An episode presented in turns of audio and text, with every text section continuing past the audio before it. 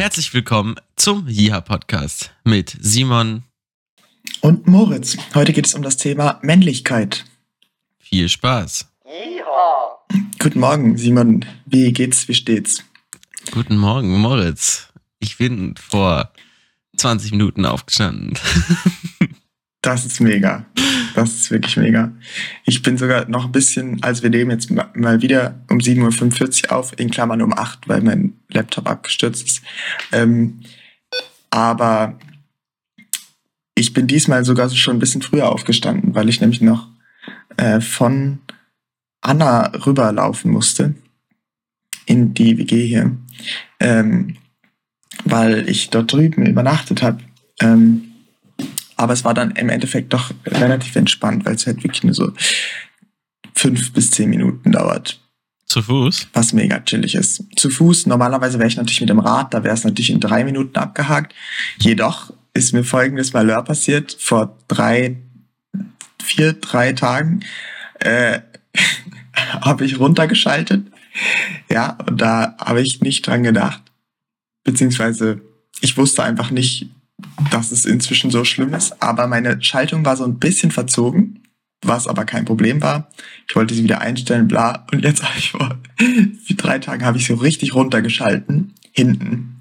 Und da hat sich der Schaltblock, gelinde gesagt, da unten, die beiden kleinen Zahnräder, sind den Speichen ein bisschen nahe gekommen. Ach du Kacke. Sodass, sodass dieses, dass der komplette Schaltblock unten abgebrochen ist. Wozu ja. ich dann so schnell keinen Quickfix wusste. Oh Mann, Alter. Deswegen habe ich das dann kurz zum Radshop gebracht äh, und habe gerade kein Rad. Ja, aber naja. Also diesen ganzen Hassel und diesen ganzen Struggle, man kennt es. Wirklich, wenn ihr ein ja. Fahrrad haben wollt, wo ihr euch um nichts kümmern müsst, außer Luft aufpumpen, holt euch ein Fahrrad ohne Schaltung, Alter.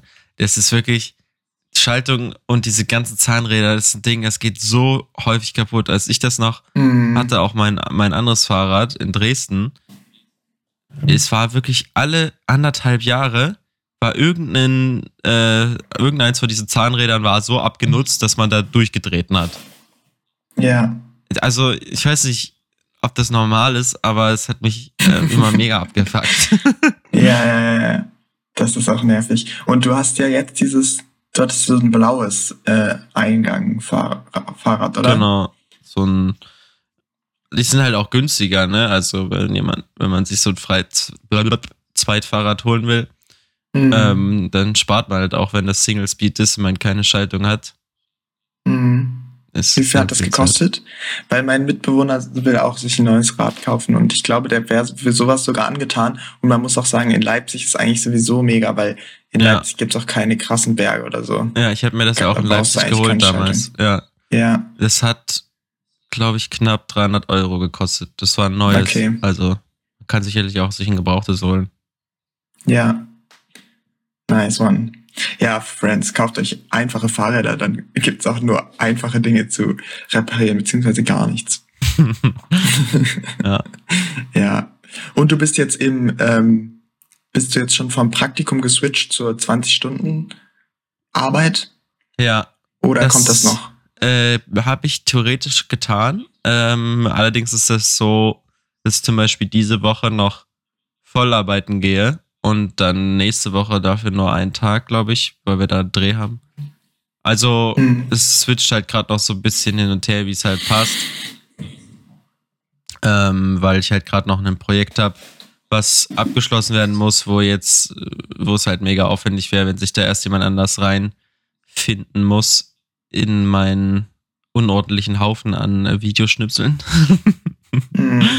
Ah, okay, okay. Genau. Okay. Und deswegen versuche ich das jetzt auch zu Ende zu bringen. An sich sind diese drei Filme auch fast fertig geschnitten. Ich warte, warte gerade auf das Feedback sozusagen vom Kunden.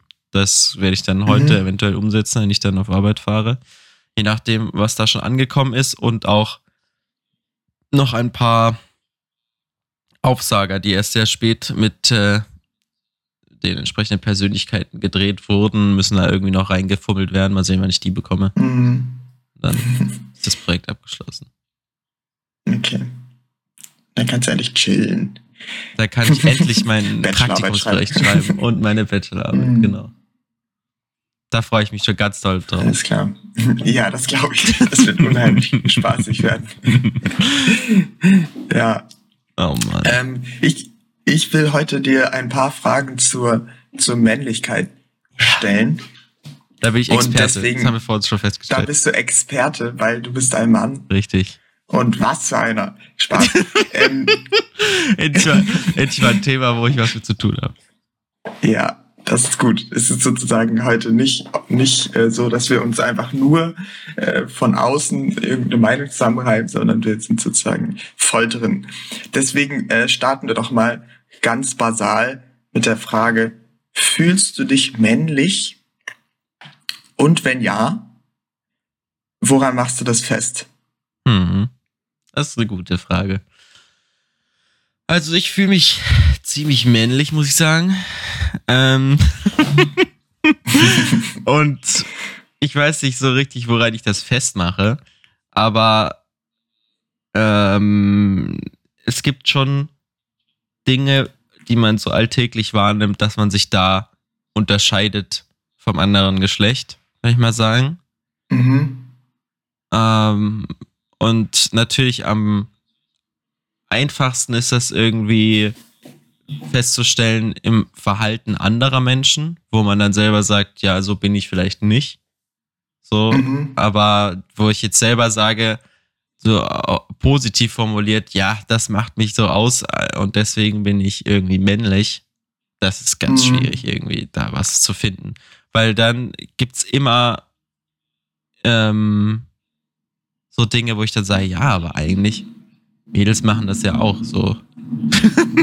ja, genau, beziehungsweise man hat ja, ich finde auch, dass quasi man äh, Sachen, also wenn ich jetzt zum Beispiel, wenn ich jetzt ganz einfach nur von mir persönlich ausgehe und einfach so ganz spontan bin, ne, dann fallen mir natürlich solche Sachen ein wie, ich bin sportlich und selbstbewusst und solche äh, quasi so Eigenschaften, die ganz klar auch wo, natürlich ähm, Frauen betreffen, beziehungsweise ja. wo ich das selber natürlich auch total cool finde, wenn Frauen sportlich und selbstbewusst sind, das ist überhaupt nichts, wo ich jetzt sage, das ist eine äh, per se männliche Eigenschaft und trotzdem, ähm, wenn ich das quasi an mir selber festmachen würde, dann sind das solche Sachen, wo ich mich dann, ähm, wo, wo ich sagen würde, das ist jetzt so quasi, da fühle ich mich männlich, ähm, was natürlich an sich schon so ein bisschen ja, kann man hinterfragen, aber zumindest erstmal subjektiv ähm, würde ich schon auch sagen, dass ich mich männlich fühle und das an bestimmten Sachen festmache.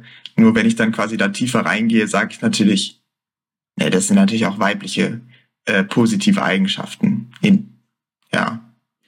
Ja, also es gibt so ein paar relativ loste Sachen, würde ich sagen, wo man, wo man das so ein bisschen festmachen kann. Also mhm. zum Beispiel die, ähm, dieses sich messen wollen oder müssen, mhm. ähm, was sich zum Beispiel halt jetzt, äh, muss ich jetzt dran denken, in der Challenge mit Basti halt ausdrückt, wer kann mehr Gewicht zunehmen.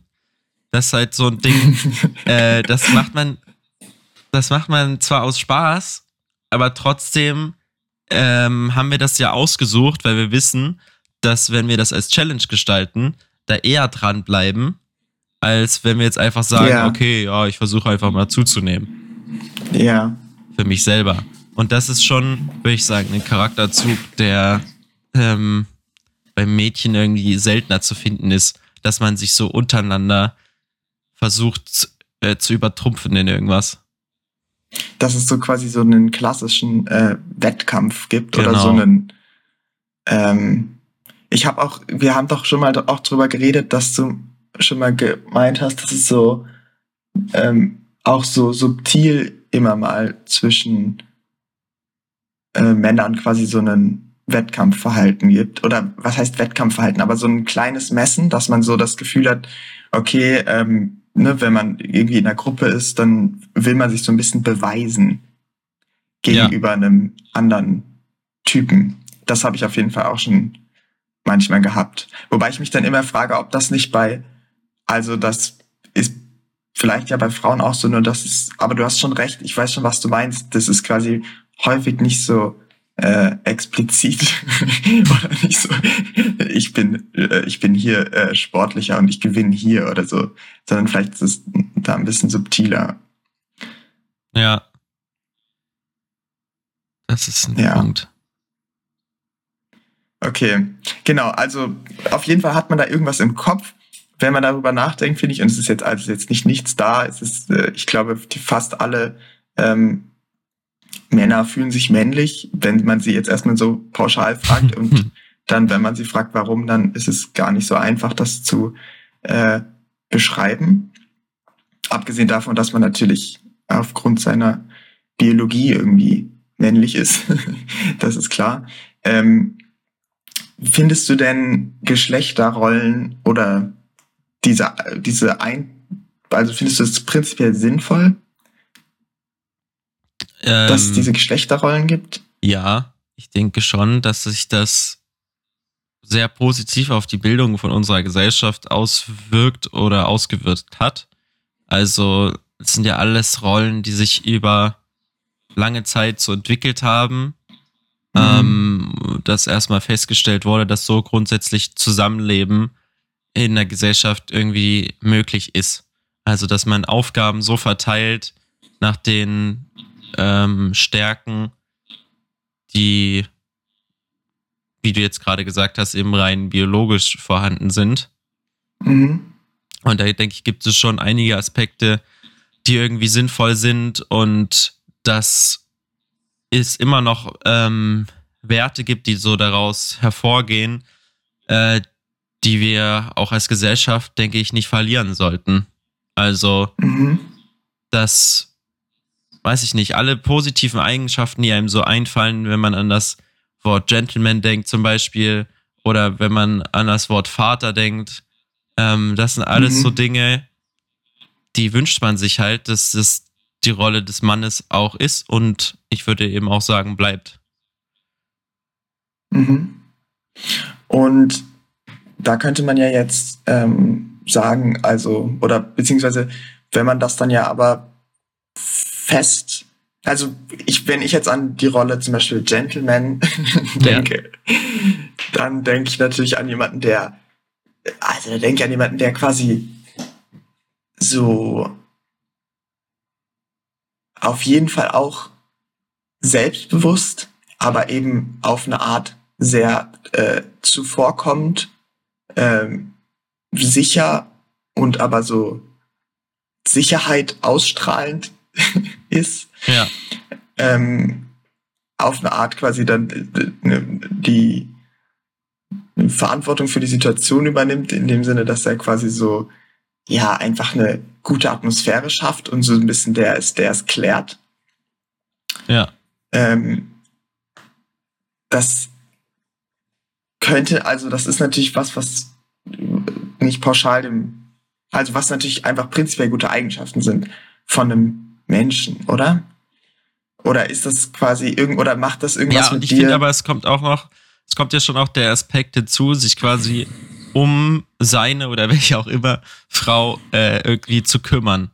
Weißt du? Mhm. Als man, also dass man da irgendwie so drauf Acht gibt und eben, wenn man jetzt das, äh, wenn man jetzt zum Beispiel noch die Vaterrolle äh, dazu nimmt, dass es irgendwie auch darum geht, äh, zu versorgen. Also dass man als ähm, mhm. Familienvater ähm, Verantwortung übernimmt für die gesamte Familie, die halt so dazugehört und mhm. äh, sich darum kümmert, dass es denen allen gut geht, diese Familie schützt vor irgendwelchen negativen Einflüssen nach außen mhm. ähm, und darin auch dem, dem Rest der Familie es ermöglicht, irgendwie sich halt sicher und äh, frei zu fühlen. Mhm.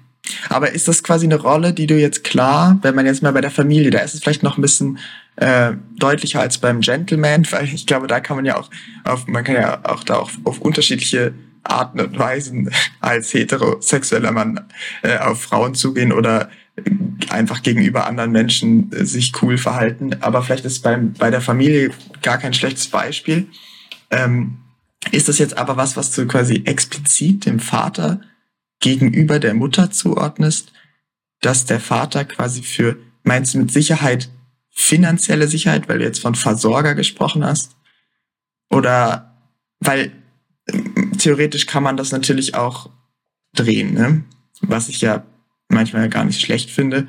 Ähm, das, oder man kann es zumindest weiter aufteilen und das ist ja quasi ein Vorteil von der Entwicklung, ne, in die Richtung, in die es jetzt geht, dass es quasi nicht mehr ganz so klar definiert ist, ähm, was den Vorteil hat, dass es mehr Freiheit gibt. Ja, wenn einfach eine Frau Verlust hat auf Karriere, dann kann sie das tun, ohne dass sie pauschal verurteilt wird dafür, dass sie das macht, während das früher nicht so gut ging. Gleichzeitig kann der Vater besser auch mal eine höhere äh, Position in der Kindererziehung einnehmen, ohne dass er dafür äh, gleich pauschal als unmännlich abverurteilt wird. Und das ist natürlich erstmal super. Und da frage ich mich natürlich so ein bisschen, äh, hat diese äh, Rollenzuschreibung in der Familie,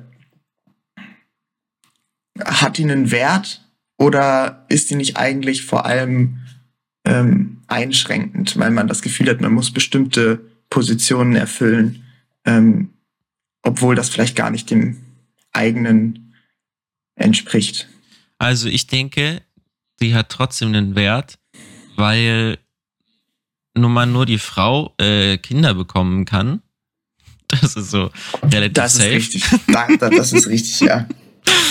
ähm, und deswegen ist es wichtig, also das ist halt eine, eine, andere Verbindung, die eine Mutter zu ihrem, ihrem Kind hat, denke ich, als mhm. was ein Vater zu seinem Kind hat. So. Und für Kinder ist halt eine Mutter auch ultra wichtig und eben auch, dass sie von ihrer Mutter halt mit erzogen werden und so weiter. Mhm. Und deswegen denke ich, ist es ähm, zwar gut, dass wir jetzt in unserer heutigen Gesellschaft diese ganzen Freiheiten haben und äh, jetzt auch die Frau ähm, nicht mehr irgendwie dafür diskriminiert wird, wenn sie eben, weiß ich nicht, äh, auch arbeiten gehen möchte und so weiter. Aber auf der anderen Seite ist es eben auch wichtig, dass das nicht zu, dazu kommt, dass man eben, dass es nicht mehr wertgeschätzt wird, wenn eine Frau Mutter ist. Was, denke ich, mit der mhm. wichtigste Job für unsere Gesellschaft ist, um irgendwie sinnvoll Nachwuchs an das Leben heranzuführen. Wenn quasi diese Mutterrolle nicht mehr in der Gesellschaft so viel wert ist wie Karriere machen, dann haben wir, glaube ich, ein Problem.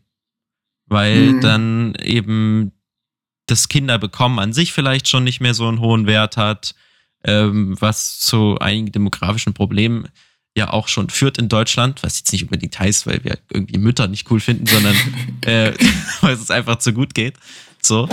Äh, aber das sind alles so Dinge, äh, wo man, denke ich, aufpassen muss, dass es eben nicht plötzlich äh, schlecht ist, diese, in diesen alten Geschlechterrollen auch zu bleiben, wenn man das möchte. Oder mhm. jedenfalls die Vorteile, die es mit sich bringt, auch wertzuschätzen. Mhm. Ja, also ich stimme dir auf jeden Fall zu, dass man äh, quasi, ne, dass es Quatsch ist und dass es natürlich auch so ein eine bestimmte, ähm, also manchmal geht es quasi so ein bisschen zu weit, gerade von Menschen, die sich selber als ähm, sehr progressiv sehen, die dann quasi äh, Menschen pauschal äh, auch verurteilen, die quasi sehr in diesem, die sich in diesem klassischen Rollenbild sehr wohlfühlen. Ne? Und wenn eine Frau zu Hause bleibt, zum Beispiel jetzt äh, bei der Kindererziehung und sagt, okay, ich arbeite nicht, der Mann übernimmt alles, äh, was das Finanzielle angeht, das ist natürlich völlig in Ordnung.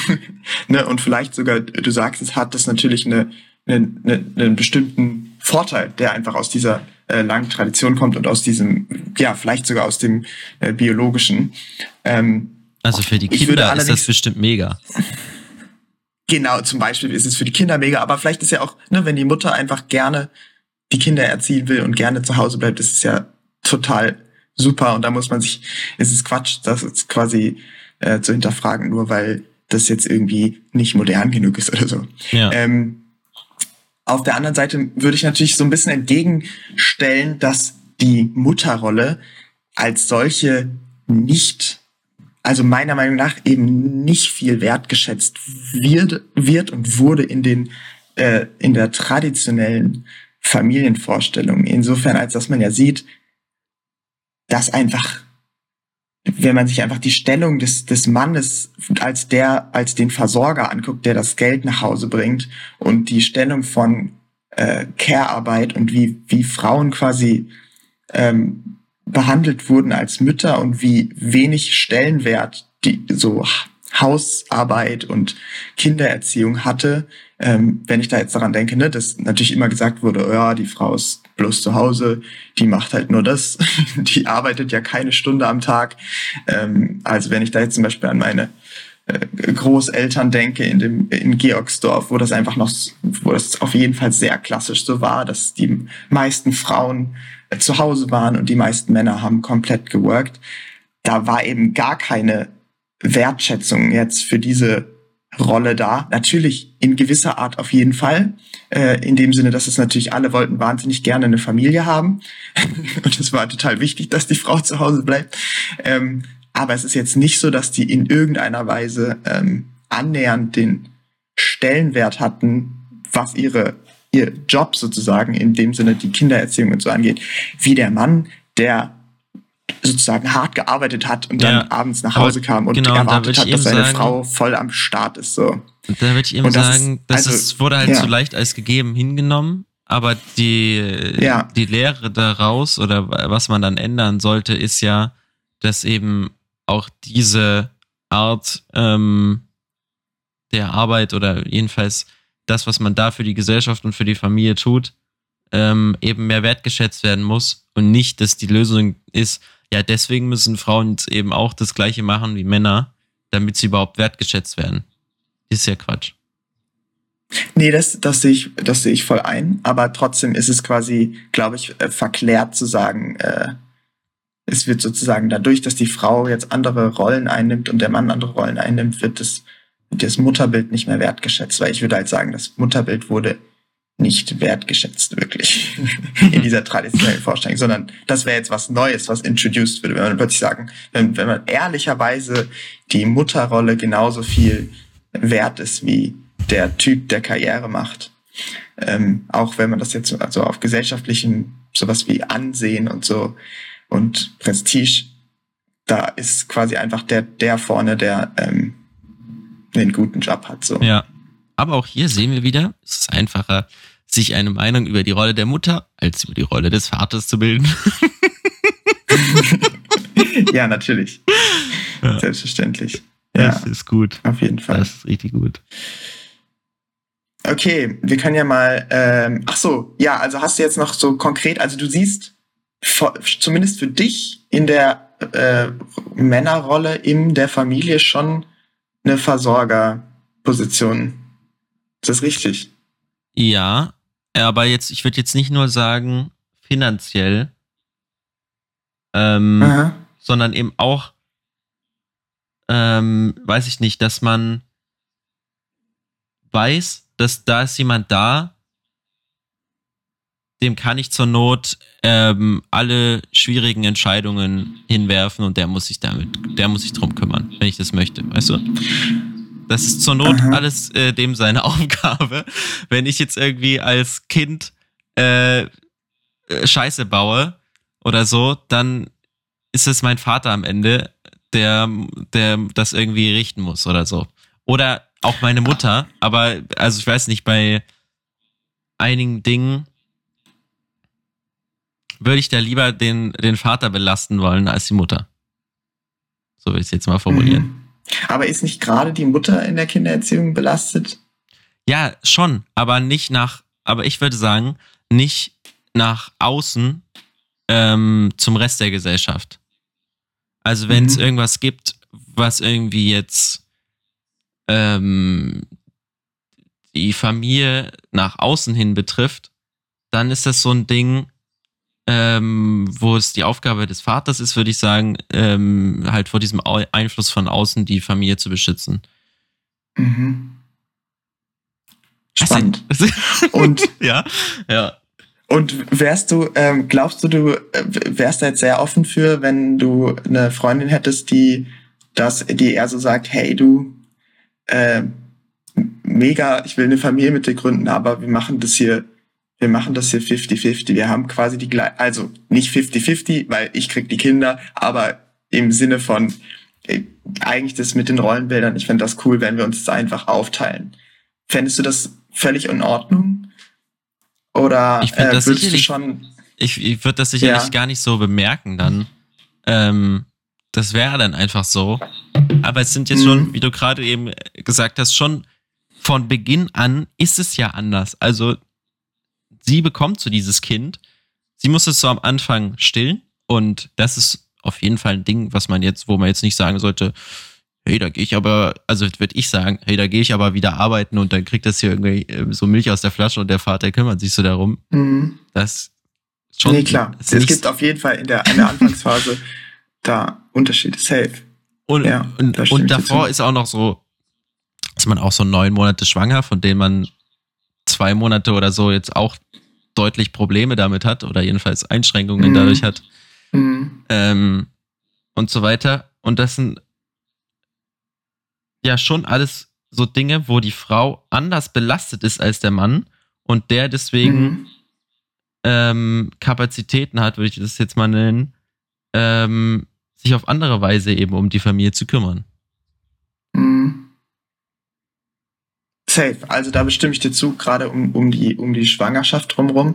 Äh, jetzt könnte man natürlich, jetzt hast du hier die, deine progressive Frau sagt jetzt, hey, aber das ist cool. So, ich äh, bin jetzt durch mit der Schwangerschaft und wir sollten, es wäre doch cool, wenn wir das hinkriegen, dass wir einfach beide dahin arbeiten, dass wir einfach sozusagen das möglichst gut miteinander verbinden, dass wir beide äh, schnell in unseren Job zurückkommen, also beziehungsweise ich in meinen Job zurückkomme äh, und wir dann uns mit der Kindererziehung genau reinteilen. Keine Ahnung, wir arbeiten beide 35 Stunden, 30 Stunden, je nachdem. Ähm, und teilen das 50-50 auf. Wäre das, wäre das okay für dich? Klar, Oder ich finde, es so, sollte naja, auch, es sollte, es, es sollte ähm, immer wie, jetzt nochmal, nochmal um das Wettkampfdenken hier zu etablieren, ja. ähm, sollte fast schon wie einen Wettbewerb darum geben, denke ich, wer mehr Zeit mit seinen Kindern verbringen kann. Ganz, weil einfach, weil okay. einfach Kinder diese Erziehung der Kinder einfach mega Spaß macht und weil man ja auch irgendwie das weitergeben möchte, ähm, was man schon so im Leben ähm, richtig und falsch getan hat oder keine Ahnung, was mhm. man halt für Erfahrungen gesammelt hat. Und mhm. natürlich wird es sicherlich das äh, mit das Coolste sein, was man überhaupt im Leben macht. So Kinder in der Familie haben und irgendwie sich mit denen rumschlagen. Ähm, mhm weil es halt ein anderes Level von Abenteuer nochmal ist. Äh, mhm. Und deswegen sehe ich da jetzt nicht das Problem, oder ich sehe mich auf jeden Fall nicht äh, sagen, yo, ich habe da keinen Bock drauf und mach du das mal mhm. alles. ja, weil das finde ich nämlich auch interessant, weil ich äh, das bei dir auch so einschätzen würde. Ich habe das Gefühl, dass du auf der einen Seite hast du ähm, natürlich Vorstellungen und hast bestimmt auch an einigen Punkten eher konservative Vorstellungen und auf der anderen Seite äh, bist du, nehme ich dich als ja total, du bist ein total engagierter ähm, Mensch, der auch total bereit ist, ähm, Sachen neu zu denken und Sachen äh, zu planen. Und ich sehe dich überhaupt nicht als der äh, Vater, den es ja durchaus gibt, die Vaterfigur, die einfach so ist, ja, ganz ehrlich, ich weiß nicht, was wir nächste Woche am Wochenende machen. Das macht alles meine Frau. Ich gehe zur Arbeit, ich komme zurück, ich esse mein Essen und dann bin ich raus. Sondern du bist ja sehr, ähm, also es gibt ja auch das, das Stichwort Mental Load, äh, wo ich jetzt immer mal drüber gesprochen habe mit so mit Anna und Lea, ähm, dieses, dieses Konzept, dass manchmal die, äh, dass es quasi so äh, heterosexuelle Paare gibt, wo äh, der Mann einfach so ein bisschen hinterher trottet oder hat man zumindest das Gefühl und die Frau zieht die Fäden und klärt so, ein bisschen und hat die Termine im Kopf und der Dude ist immer so, ja, ganz ehrlich, das macht die Gisela. So, das sieht man vor, vorzugsweise mal bei RentnerInnen, ähm, wo die Frau einfach daran gewohnt ist, dass sie quasi alles, weil der Mann meistens arbeiten war sein ganzes Leben und die Frau hat sozusagen so die Familie gemanagt und äh, hat diese Managementfunktion beibehalten und es ist so ein mhm. bisschen sehr ungleich verteilt. Und das ist zum Beispiel was, wo ich, egal wie ähm, konservativ du in deinem äh, Rollenbild bist, dass da würde ich dich nicht sehen. ich bin mir ziemlich sicher, dass du sowieso engagiert dabei bist und, und quasi Meinungen hast dazu, wie die Familie organisiert ist und was ihr wann macht und äh, wer was wann macht und so. Und ähm, von daher, ja, glaube ich, reflektierst du das so, also beziehungsweise ich, hab, ich, ich sehe dich da so, wie du dich siehst, glaube ich. Das ist schon mal gut. das ist schon mal gut. ja. Gut. Okay, next question. Ähm, was hältst du von dem Konzept toxischer Männlichkeit? Da müsstest du mir dieses Konzept erläutern. Keine Ahnung, okay. was das sein soll. Ja, weil es ist auch, es ist auch sehr gut, dass wir es nochmal erläutern, weil ich glaube, es gibt da bestimmt auch unterschiedliche Vorstellungen von und deswegen können wir einfach darüber reden, was ich denke, was es ist. ähm, das fun. ist gut. Ähm, ich würde sagen, toxische Männlichkeit ist die Idee, dass es natürlich, äh, dass äh, sozusagen Eigenschaften der Männerrolle gibt, die nicht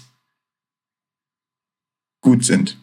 Für die Gesellschaft, für mhm. Frauen, die quasi äh, die, die, die männliche, das männliche Dominanzverhalten insbesondere, ähm, natürlich nicht als Ganzes, also nicht, dass der, Mann, der Mann gerne mal einen Wettkampf macht, sondern äh, einfach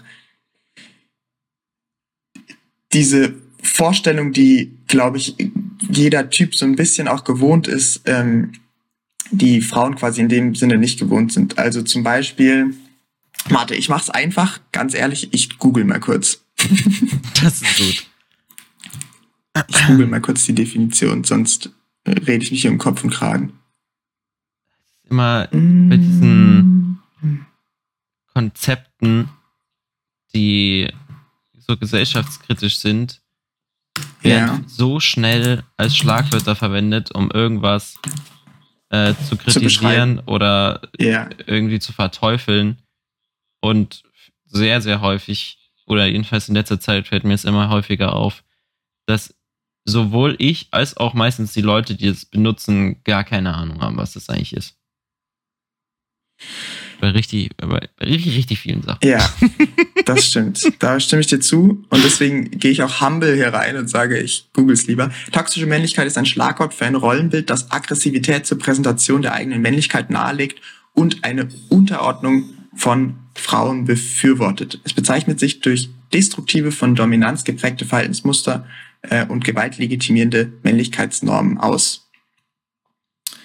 Ist klar. Das klingt nicht gut.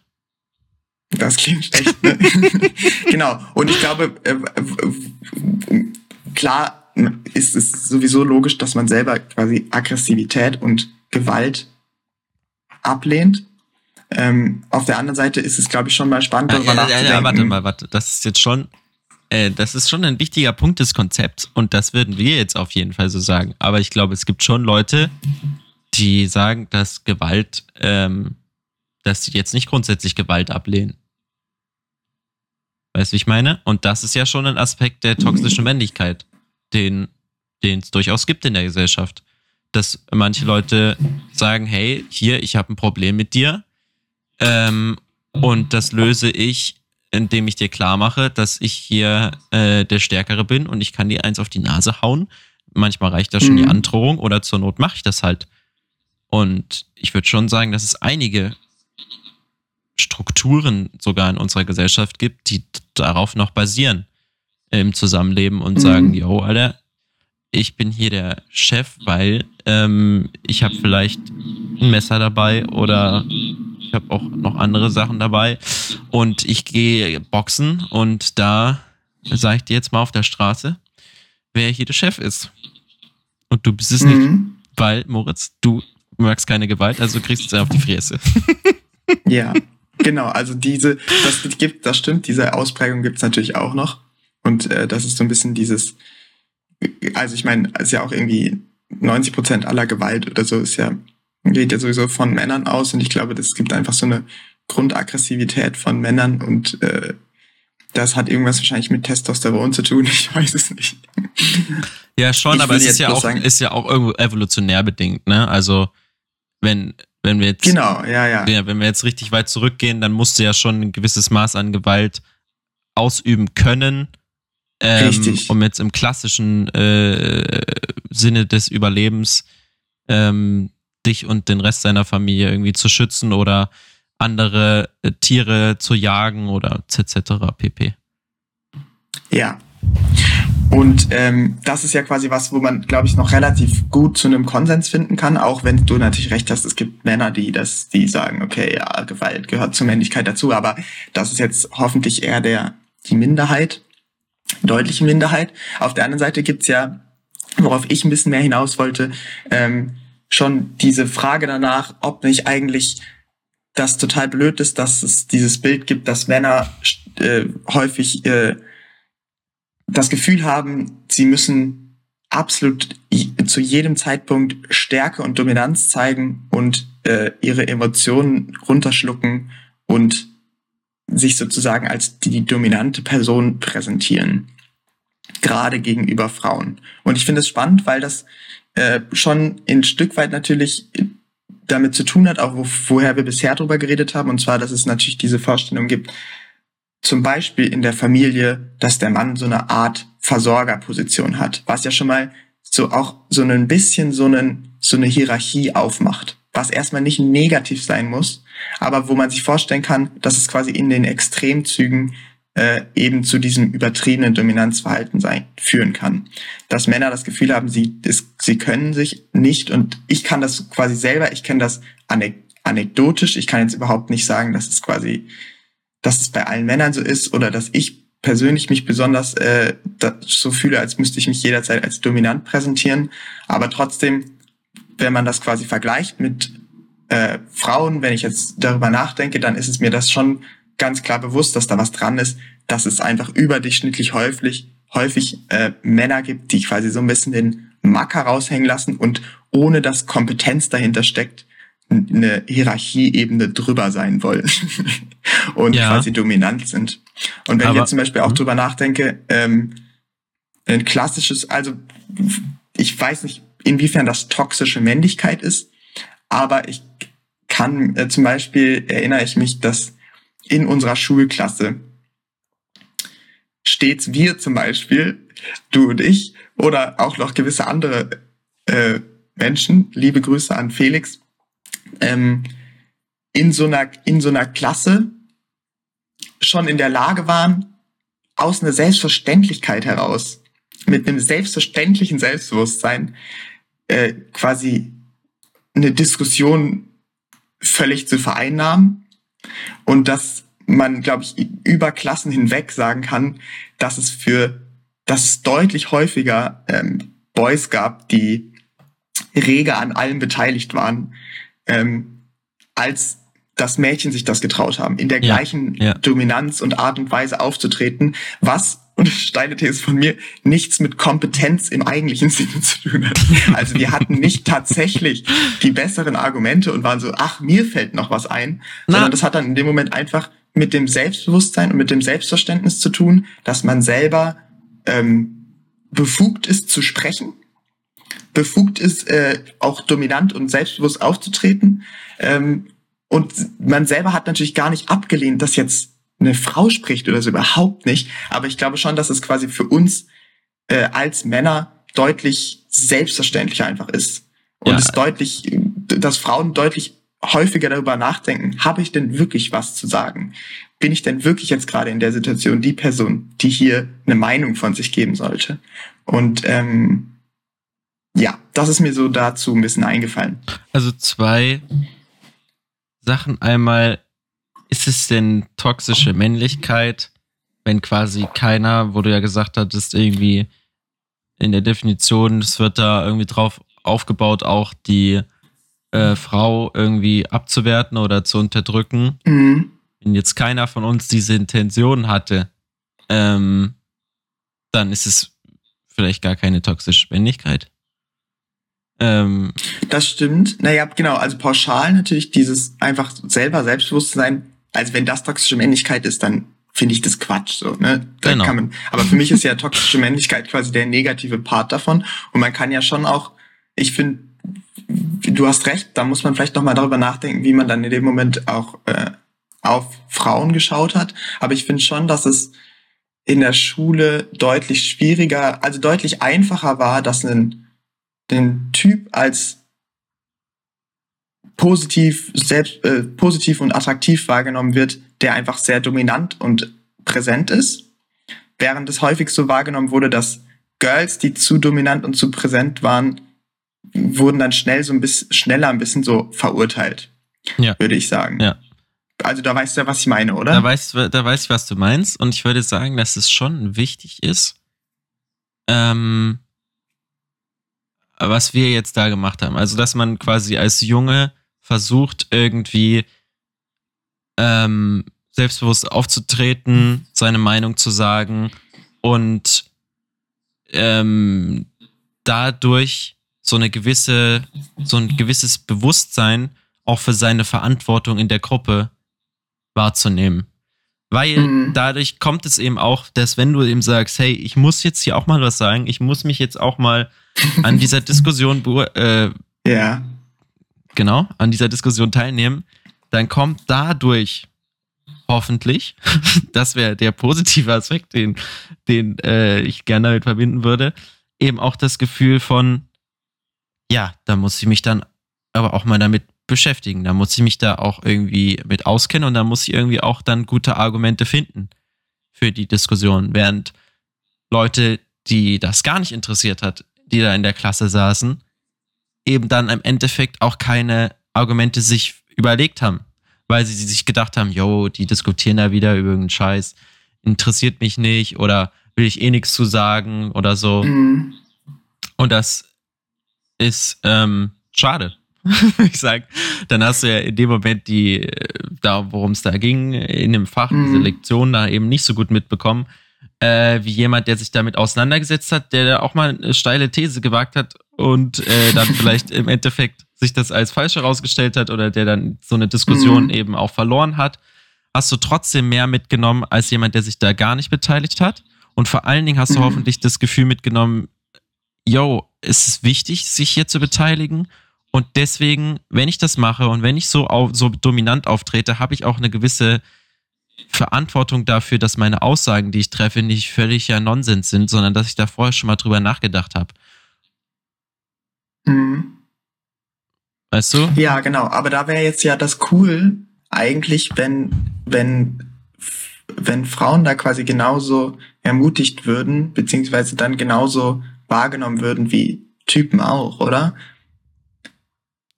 Ja, Und ähm, irgendwie hat man das Gefühl, denke dass ich, quasi so ein bisschen, dass so ein bisschen die, ähm, du hast ja das Beispiel naja, das gebracht. ist, Ich, äh, hast du bitte? sorry. Ich habe halt so ein bisschen das Gefühl, dass quasi da ähm, Typen, also Männer in solchen Situationen überdurchschnittlich profitieren, weil es quasi manchmal bei Typen äh, das, das Bild entsteht, dass es einfach nicht, also da wird irgendwie das sehr viel positiver wahrgenommen, dieses dominante Auftreten. Hm. Weil es quasi häufig als interessant, warum. Ja, es okay. wird halt häufig als Stärke wahrgenommen ne? und als selbstbewusst und jemand, der sich halt eine Platte macht und sich beteiligt. Und häufig, finde ich, ist in so einer Gruppendynamik schnell, und das kenne ich auch von mir, da ziehe ich mich gar nicht raus, ist das quasi, also gerade in der Schulzeit, dass quasi Frauen, die besonders dominant waren, wurden dann voll, oder quasi vor allem die, die sogar so ein bisschen vielleicht äh, quasi ambitioniert, aggressiv diskutiert haben, wie es ja die, wie wir das natürlich ständig gemacht haben, ähm, werden dann schnell als so knatschig oder so wahrgenommen. Ich Mhm. weiß nicht, ob du weißt, was ich meine, aber so ein bisschen, man hat das Gefühl, selber Content, einfach man hat nicht so viel Ahnung und diskutiert hart über ein Thema, Mhm. aber den Frauen, die, die Frauen kommen schlechter weg. Mhm. Oder beziehungsweise sie trauen sich erst gar nicht und werden gar nicht so ermutigt dazu. Äh, das weiß ich natürlich nicht, inwiefern das eine Rolle spielt, aber auf jeden Fall konnte man ja beobachten, dass es quasi viel leichter war für einen Dude sozusagen, lol, ich, ich hau mal meine Meinung raus. Genau. Ähm, Und da, da ich feuer hier. Ich bin im Zweifel noch lustig. Ich bin im Zweifel noch genau. lustig, ja. was quasi auch zum Beispiel viel mehr bei äh, Dudes anerkannt ist. Dieses, ja, funny one, okay, war ein bisschen blöd, aber er war funny. So, das ist was, das ist quasi was, was man völlig krass, äh, was völlig krass gender-biased ist, würde ich sagen. Also da hat man immer den Typ als funny wahrgenommen und das Girl, also ich kann mir, ich habe kaum ähm, weibliche Stimmen mitgekriegt, die auf diese Art sich ja. getraut haben, da zu diskutieren. Deswegen gibt's auch viel ähm, mehr äh, Comedians, Männer als Frauen. Genau. Ja, also, das ist ja schon irgendwie auch schade, oder? Hm. Weiß ich nicht. Also, äh, ich würde sagen, ein wichtiger Punkt, das jetzt, was du noch am Ende gesagt hast, dass es den, äh, dass man sich da einfach hinausgewagt hat, sage ich jetzt mal, weil mhm. ich glaube, da zwei Aspekte eine Rolle spielen. Einmal, dass Jungs ähm, nicht so schnell emotional verbunden sind mit so einem Thema, mhm. wenn es sie wirklich interessiert und deswegen länger oder leichter auf einer unemotionaleren Ebene, glaube ich, diskutieren können. Oder jedenfalls diese Emotionen nicht so nach außen stechen, während sie darüber reden, sondern mm. mehr irgendwie ihre rationalen Ansichten. Und das zweite ist. Aber das ist, ist das nicht auch quasi schon einfach auch der, nimmt man das nicht auch so wahr, weil es eben faktisch so ist, dass die Boys quasi mehr gesagt haben? Also beziehungsweise nimmt man nicht eine Frau, die quasi ambitioniert diskutiert auch schneller als emotional war, weil das so ein bisschen die das Bild ist, mit dem man Ah ja, aber das Bild wird auch irgendwie geformt. Also weiß ich jetzt nicht. Da kann ich jetzt nicht sagen, das habe ich jetzt nur ja. so wahrgenommen, weil das irgendein Bild ist, oder das habe ich jetzt so wahrgenommen, weil es tatsächlich so war. Das fällt mir jetzt natürlich schwer, das irgendwie auseinanderzuhalten. Aber ich würde schon nee, genau, sagen, dass, es, genau, dass es häufig das, so war. Und deswegen habe ich ja, auch dieses Bild. Ja, okay. Mhm. Ähm, mhm.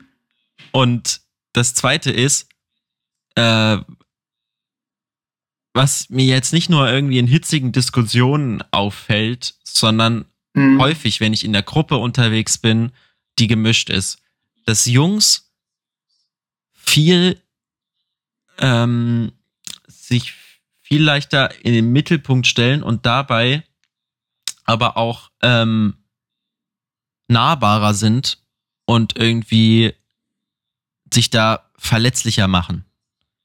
Die das nicht stört, weil die eben mit einem großen Selbstbewusstsein auftreten. Aber dieses mhm. Nahbare und sich selbst als verletzlich darstellen, das ist was, wodurch man Zugang zu einer Person findet ähm, und die quasi leichter sympathisch findet und dann äh, jetzt in einer hitzigen Diskussion eben die, die Argumente da eben vielleicht auch als äh, sinnvoller erachtet oder jedenfalls grundsätzlich von der Person erstmal überzeugt ist. Mhm. Und das ist auch ein Ding, äh, was würde ich sagen, auf diese Humorebene eben einzahlt. Wenn du eben leichter Witze ähm, eben auch machen kannst und dich selber als lol war dumm darstellen kannst, äh, dann macht dich das mhm. eben nahbarer. Und deswegen funktionieren eben auch äh, oder deswegen gibt es so viel mehr männliche Comedians, glaube ich, auch eben als weibliche, weil das was ist, wo man sich in die andere Person leichter hineinfühlen kann und leichter mit dieser Person dann lachen kann und schneller mit der connected, was halt für mhm. einen Witz gut ist, grundsätzlich. Mhm. Aber würdest du wirklich sagen, dass ich, also jetzt mal, wenn man, okay, dieses Comedian-Thema, mhm, fand ich, sehe ich auf jeden Fall den Punkt, ähm, dass ich, dass ich Männer häufig quasi emotional verletzlicher zeigen in den Diskussionen? Ich würde nicht unbedingt sagen emotional, aber insgesamt sich offener irgendwie darstellen und leichter angreifbar machen.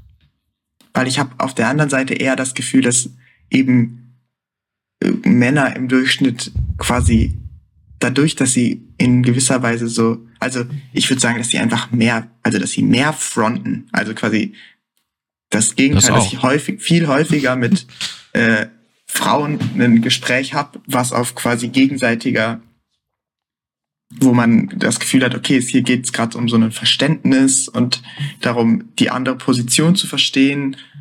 Und es wird mehr zugehört und es werden mehr Nuancen wahrgenommen, während man quasi mit Typen viel mehr so einen Austausch, so einen Argumentenaustausch hat, ohne das jetzt zu werten. Ich glaube, es ist beides mega. Echt? Und es ist auch ich, jetzt bei mir wirklich, das, so ich habe es wirklich an, also wirklich, das ist bei mir eher andersrum der Fall. ja. Okay. Weil ich habe halt das Gefühl, dass eben häufig, viel, viel häufiger, äh, dass Frauen nicht so wichtig ist, dass sie jetzt quasi die Diskussion gewinnen. Weil sie halt das Gefühl genau. haben, lol, es geht doch jetzt ja nicht darum, ja. Ja. es geht ja nicht um Dominanz, sondern es geht irgendwie darum, dass man, dass man dann interessant darüber spricht und quasi irgendwie seinen View ein bisschen erweitert. Ich glaube zum Beispiel, dir geht es auch darum, deinen Viewpunkt zu erweitern, aber deine äh, Methode ist häufig eine andere. Und zwar quasi eher da so ein bisschen das quasi aus, aus ähm, diskutieren. Und ich meine, klar, wir müssen natürlich mal hier kurz disclaimen. Ich glaube, das ist, man redet natürlich jetzt auch total, man redet ja von seiner einfach von seiner eigenen Erfahrung. Ja, natürlich. Und man mischt natürlich hier, man mischt hier so viele Sachen zusammen, ja, von Aber dafür ist das JIHA-Podcast ja bekannt. aber dafür ist der, der JIHA-Podcast ja bekannt, genau. Ja. Naja, nee, aber pass aber auf, das, das, ist auch, das ist auch, aber auch ein wichtiges Ding. Ähm, wenn du sagst, die, äh, der Frau geht's jetzt gar nicht so sehr darum, jetzt hier diese Diskussion zu gewinnen und man muss sich doch gar nicht gegenseitig so fertig machen.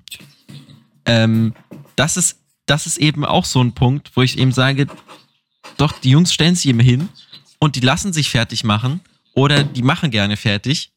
Und beim Mädchen ist das dann schnell so, dass, äh, oder habe ich jedenfalls häufig die Erfahrung gemacht, dass sie dann denken, mhm. wow, das geht jetzt um mich persönlich und mhm. ich bin wahrscheinlich scheiße, wenn ich keine Ahnung von diesem Thema habe oder wenn ich hier nicht mithalten kann in dieser Diskussion, dann bin ich als Person dumm, oder?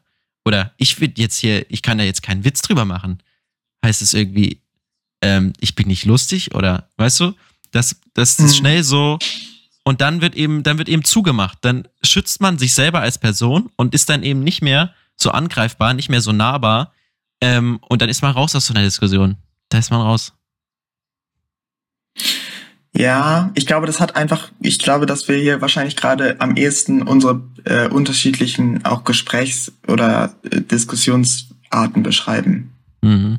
Ich könnte mir vorstellen, dass einfach die, auf die Art und Weise, auf die du diskutierst, da sind quasi rela relativ viele. Sind die Leute schnell angegriffen? schnell angegriffen. Ja, genau. Also will ich einfach klar, also ist uh, tatsächlich so, ja. Das ist natürlich. Ähm, ja. Und das, das aber Jungs eben nicht so schnell wie Mädchen.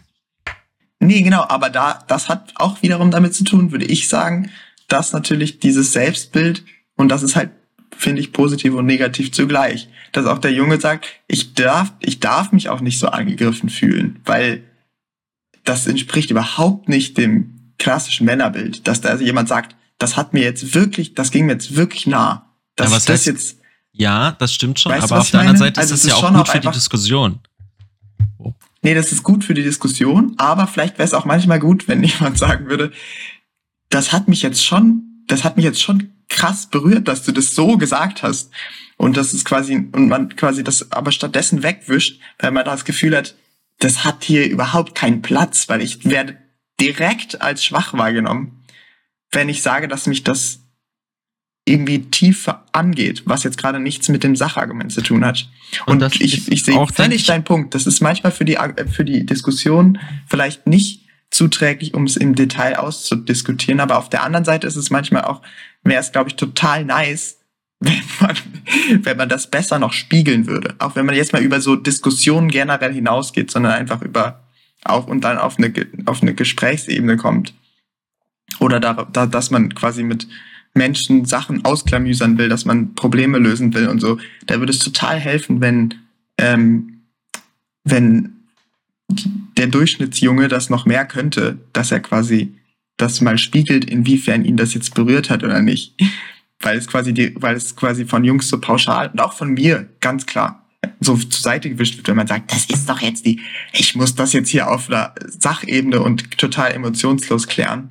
Ähm, ja, und ich denke, das, das ist halt auch ganz, manchmal nicht ein bisschen realitätsfern. Ja, aber ich denke, das ist auch eben eine ganz wichtige Fähigkeit, um überhaupt eine funktionierende Gesellschaft zu ermöglichen, dass man eben mhm. solche so Emotionen dann auch mal wegwischt und mhm. eben sagt, yo, es geht jetzt hier um die Sache und das ist auch was wieder, ähm, was absolut viel mit dem kapitalistischen System, finde ich, zu tun hat und da mit dem Wettbewerbsgedanken. Ähm, mhm. Und dass wir da irgendwie als Gesellschaft oder als äh, Wirtschaftssystem vorankommen, hat ganz viel damit zu tun, dass eben Sachen unemotional geklärt werden müssen. Und mhm. ich würde eben sagen, dass es noch viele Bereiche gibt, die viel zu emotional gehandhabt werden. Gerade zum Beispiel mhm. in der Politik oder so, wo wirklich, wo man ein bisschen anders ähm, diskutieren muss oder weiß ich nicht, Entscheidungen treffen ja. muss. Hoffentlich eben mit weniger Emotionen. Ähm, auch wenn mhm. die halt wichtig sind, um irgendwie natürlich Leute mitzunehmen und äh, für eine Sache zu begeistern. Aber auf der anderen Seite ist es eben auch schlecht, ähm, aufgrund von irgendwelchen Stimmungen in der Gesellschaft mhm. äh, schnell mal was zu entscheiden in einem Unternehmen wie eben in der Politik. Und deswegen ist diese Fähigkeit, die Emotionen, die Emotionen zur Seite zu lassen, eine gute Fähigkeit. Ja, das ist eine gute Fähigkeit. Mhm. Da stimme ich dir auf jeden Fall zu. Und ähm, in diesem Sinne müssen wir auch bald schon den Podcast beenden, weil ich nämlich gleich nach äh, Halle fahren werde, um einen Intelligenztest vorzustellen. Das ist meine Studienleistung mhm. dieses Jahr. Äh, deswegen muss ich gleich los. Ist, äh, wie, wie, ich, ist das so ein Test, den man so richtig machen kann als Person? Richtig, den kannst, du, den kannst du richtig machen und dann hast du ein IQ. Ähm, aber wie lange dauert wenn man der? sich eine Weile damit beschäftigt, dann, der dauert auch gar nicht so lange, eine Stunde ungefähr. Ähm, wenn man sich damit ein bisschen beschäftigt, dann wird man auch relativ schnell ähm, ich finde, mir hat das gut getan, mich damit zu beschäftigen, weil dadurch der EQ als solches, den, den nehme ich nicht mehr so stark wahr. Weil wenn man das selber quasi auswertet und äh, selber den berechnet und so, dann wird einem auch klar, dass das einfach eine Zahl ist, die man aus den Testergebnissen, also so weißt du, es ist halt wie ein Mathe-Test am Ende, ja, ja. Äh, zusammengerechnet hat und die auch de deutlich variieren kann. Aber es ist trotzdem interessant. Ja. Dann, äh, Aber es hat mir sehr viel, viel äh, Spaß gemacht. Danke, darüber mit dir zu reden. Und ähm, ich wünsche allen Menschen, die zugehört haben, eine gute Woche. Ich hoffe, dass ihr euch alle, ähm, dass ihr also an alle Männer hoffe ich natürlich, dass ihr euch wohlfühlt mit eurer Rolle, dass, ihr eine, dass ihr positive Männer seid, dass ihr nicht äh, toxisch männlich seid. Aber wie wir festgestellt haben, wie ich festgestellt habe, ist es gar nicht so leicht, das alles zu definieren und auseinander zu klamüsern. Und ich glaube, dann wird auch viel ähm, zu pauschal drüber gesprochen und man muss da einfach im Detail drüber sprechen. Und das fand ich ganz cool. Ja. Und äh, kümmert euch um eure Mädels, würde ich noch sagen. So als Rollenverständnis. Ja, ich will es natürlich ein bisschen weniger paternalistisch formulieren, aber im Groben und Ganzen hast du natürlich recht. Übernehmt Verantwortung und ähm, Seid lieb zueinander. Bis genau. bald. Ciao.